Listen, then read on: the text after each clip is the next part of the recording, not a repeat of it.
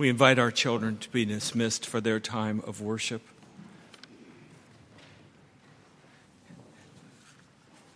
As our children are dismissed, we take a moment to give thanks to God for good music, beautiful music that leads us. The words to this morning's anthem are actually on the cover of the order of service. They're old words, but they are profound, and they convey what I think we all hope we will receive when we come into a space like this, and that is some kind of centering, that no matter what happens in our lives, God is still there, and God still loves you. And this love shapes us and makes us be different people. So let's take a moment now to pray for each other, and let's pray for the whole world, that we might, on this Transfiguration Sunday, find that love that centers everything. Let's bow together and pray.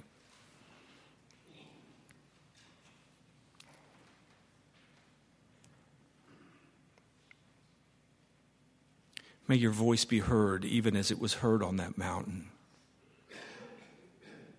May it be heard by more than just our physical ears. May it be heard by the ears of our heart that we are loved, that you seek to be well pleased with us as we follow Jesus. So give us the capacity today to step forward and begin that journey of faith. May we bear love in the world in the midst of anger and confusion, in the midst of enemies. May we, by your love, have the capacity to see the world differently, even as we are shaped with all of your children around the world by the prayer that Jesus taught, praying, "Our Father, who art in heaven, hallowed be thy name. Thy kingdom come, thy will be done on earth as it is in heaven. Give us this day our daily bread, and forgive us our trespasses as we forgive those who trespass against us. And lead us not into temptation, but deliver us from evil. For thine is the kingdom and the power and the glory forever." Well, I know that this is an annual sermon given on the Sunday before the Lenten season begins. We hear this transfiguration story every single year, but in our defense, I'll say this. It is in 3 out of the 4 Gospels, and it's referenced in 2 Peter, so this is important stuff. In fact, I wonder if it is for us a sign, something that we're being invited to understand more deeply. One of the things I notice about the text in Matthew, as well as Mark and Luke, is that none of the gospel writers try to tell us what this is supposed to mean for us. They don't interpret it. They just tell the story. This milestone moment happens. What does it mean? What does it mean? Beyond just the literal story, what does it mean? The story itself provides 3 revealing clues. The first one, of course, being the context in which it's written. 6 days later, Matthew writes, 6 days later, Jesus goes up onto the mountain with Peter and James and John. 6 days earlier, Jesus had been talking to his disciples about this seminal point in the gospel. If you want to be my follower, here's how you do it. You deny yourself and you take up your cross and you come and you follow me. This transfiguration moment, this God glow, this revealing burst happens on the very heels of Jesus claiming that the sacred way, the only way, is the way of the cross, the way of love. And he invites these followers. That's when things break forth. The second clue, seems to me, is obviously Jesus shining like the sun. Either he swallowed some radioactive pills or something else is at work here, because his face, his clothes glow. I think it's a reference to humanity being aglow with God. It's his humanness that glows. Who he is most deeply in his soul begins to seep out through his human body, his human flesh, and his clothing. Light begins to be revealed. This honest, revealing, humble power, this one who is at one with God, is being revealed. Now, in some ways, this part of the story feels weird to us. Someone glowing, someone shining like the sun. But haven't you had moments in your life where you've seen humanity and life aglow with God? Have you not been in a moment at a play or in a reading of piece of poetry or seen a piece of art that reveals something about God in such a way that it's like the light comes on and it's revealed? Or it might happen in a person, a parent and a child. In that tender act of self-giving, you see that moment where it's more real and more beautiful than you've ever seen before. Or maybe it's an adult with an aging parent. And in the tenderness and in the connection, you see what is most important in life. Oh, it glows. You feel like taking off your shoes. You're on holy ground. Or maybe you're walking through the woods and it occurs to you how everything works together. How the harmony of God wastes nothing, makes space for everything and every one of the creatures in the forest. And you realize this is God at work, and it glows like the sun. The third clue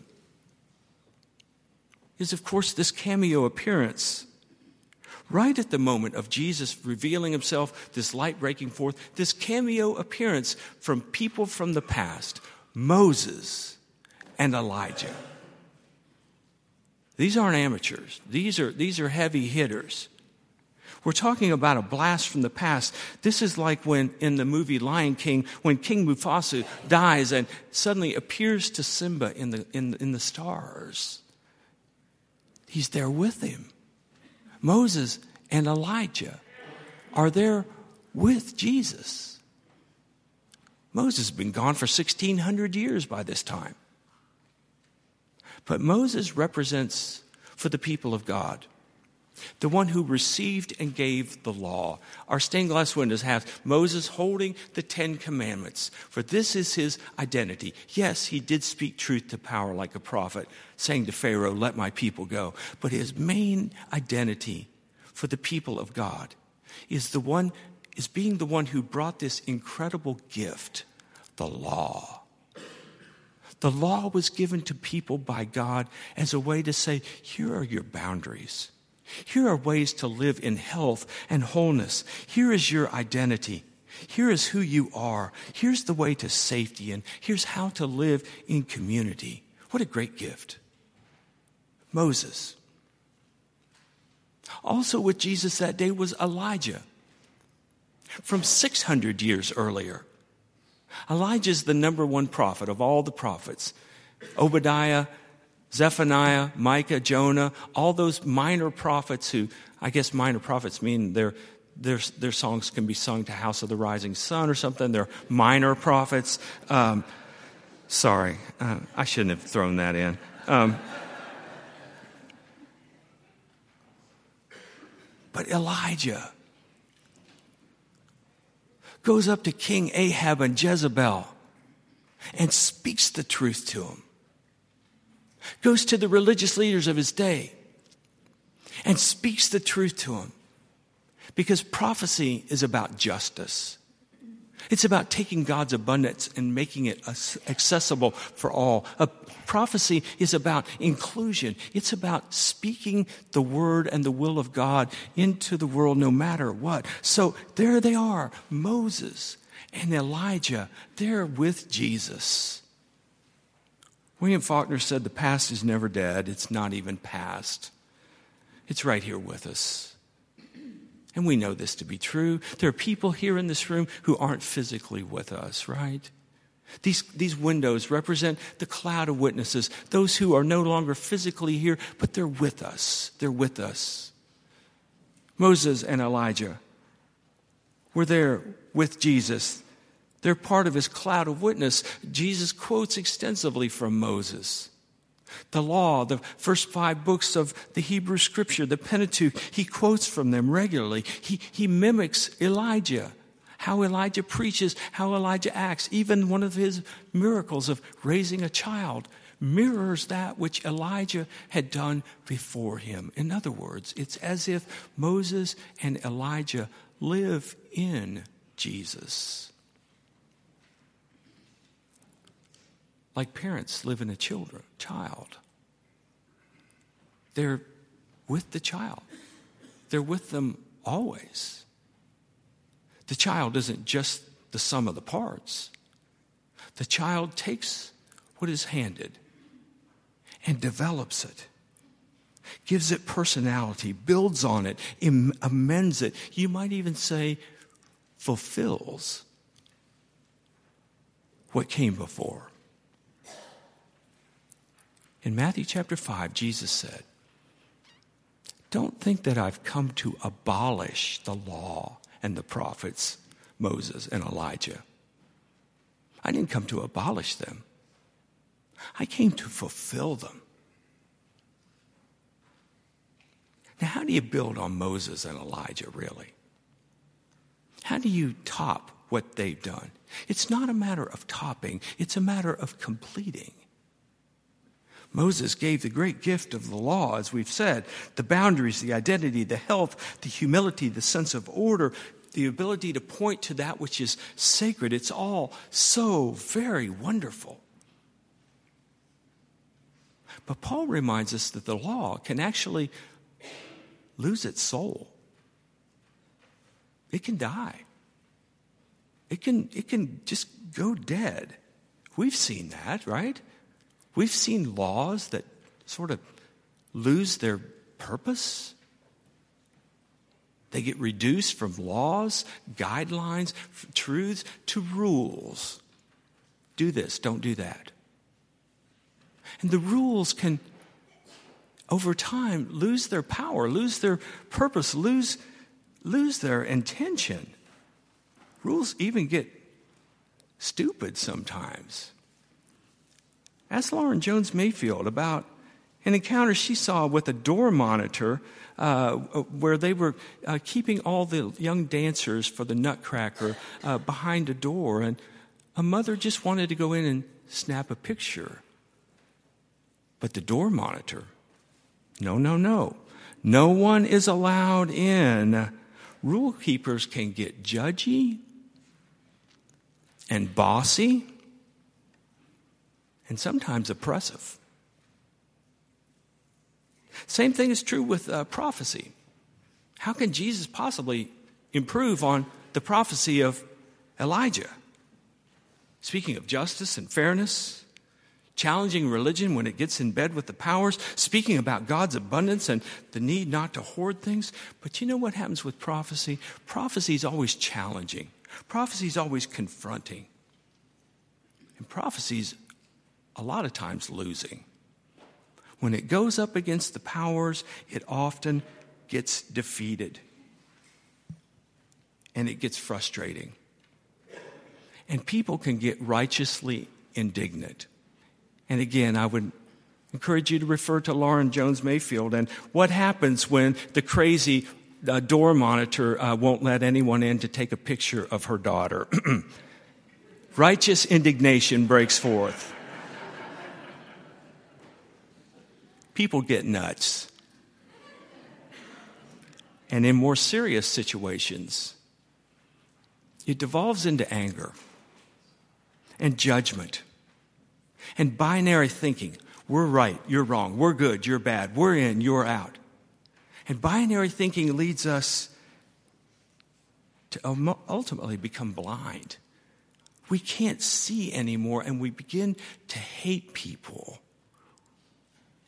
And into this mix where law can devolve to rules, where prophecy can devolve into judgment. In comes Jesus, the vital ingredient, it seems to me. Someone referred to him as the yeast in all of this, the thing that makes law and prophecy come alive again. Or you might say he's living water to a freeze-dried law and prophecy that is somehow atrophied down to nothing. Jesus comes along and adds the missing ingredient of love. Love. Not the kind of love that we celebrate at Valentine's Day. Not the kind of love that is about personal preference, but rather the kind of love that is willing to sacrifice, willing to give, willing to yield, willing to take up a cross. This love is the indispensable ingredient in our world. Paul, St. Paul, the great rule keeper, former Pharisee, said, look, here's the deal. Law without love is ritual without meaning. He said it eloquently in his letter to the Corinthians. He said, even if I have the gift of prophecy and can think all these wonderful things and have all these lofty thoughts, if I don't have love, it doesn't count. What I'm suggesting is that this transfiguration story that we repeat every year is actually for us, I think, a sign. It's a sign of the important and indispensable role that the people of God, the followers of Jesus, have in this world today, and that is to embody with our lives, with our faces and our clothing, with all that we are, to embody this indispensable ingredient of love in how we live, in how we think, in how we react, in how we act, in how we speak about the law, and how we apply justice. Without love, we're like a noisy gong or clanging cymbals. I didn't come to abolish the law and the prophets, said Jesus. I didn't come to abolish them. I came to fulfill them. And that's what he does. He completes it. He brings everything together and harmonizes it. You might say he fulfills it. The law provides good boundaries. Justice, prophecy affords us this abundance of God that says there's enough in this world for everyone if we don't hoard. Love makes law humane. Love makes prophecy true for all, not just the poor, for all. The writer of Ecclesiastes said, a three-strand cord is not easily broken. The law, the prophets, love. It is what our nation most needs today. In today's political climate, which in some ways can be characterized as a battle between law and prophecy, devolved. They turn on each other. Law is about keeping rules. There are rules and they must be kept. Prophecy is about saying the rules are unfair. There needs to be justice for the oppressed. What can bridge the gap? What can call us together again as a people who can not only fight with each other, but hear each other deeply, to get to the point where we begin to think and understand from another person's point of view? The only solution, it seems to me, is to be transformed and born again by love. If you've not been transformed by love, then this isn't your concern really yet. But those who are being transformed by love, who have allowed Jesus' story, his message, his way to get past the sentry guard in our brains and allowed it to get into our hearts, what happens is we allow our most vulnerable places where we're fearful, where we're insecure, where we think we're not good enough, or where we think we messed it up too badly to ever be forgiven again. We allow love into that space. And we watch and wait to see it heal us. Love heals insecurities.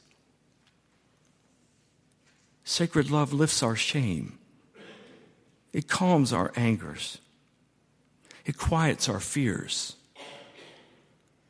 It takes law and prophecy that have somehow gotten freeze-dried, and love baptizes it again in living water and brings them to life again. It awakens people. It interrupts plans. It asks questions like, what are you doing here, Elijah? What are you doing here? It puts us on new paths. And it changes everything.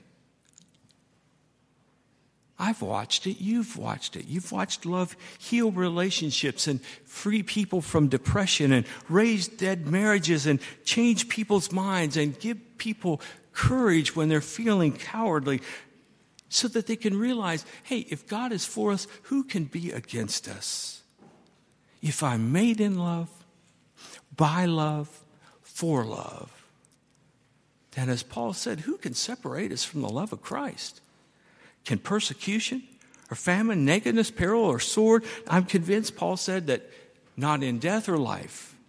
Angels, rulers, things present, things to come, the past, powers, heights, depths, nothing in creation can separate us from the love of God in Christ. This week, someone walked into my office. Their life had gotten so off track. Fear, insecurity, impulsivity had taken them way off the path and into the ditch. But they came in to tell me this. While I was in the ditch, God spoke to me. They said, I know it feels weird to say God spoke to me, but I felt reminded that I'm a child of God. And it's like it woke me up. And it healed my pain, and it gave me the courage to say, I am doing wrong, and I'm going in the wrong direction. And I have to tell you, as I was hearing these words spoken, I began to hear in the back of my mind, not with my physical ears, but with the ear of my heart, an old song from my childhood, Love Lifted Me. Love lifted me when nothing else could help. Love lifted me. Don't think I've come to abolish the law and the prophets. I didn't come to abolish. I came to fulfill them. Let's pray together. And so may love abound in this day of ours where intellect and logic and rationality seem to rule the day. We're grateful for a space and a time and a people who invite words of love, who have seen the light in Jesus and all around the world, in the smallest of things, and have awakened. May we live in this love. May we swim around in it as a people, and may we be so saturated by it that as we walk from this place, your glory blazes in our faces, in all that we are and do. To your glory now, always. Amen.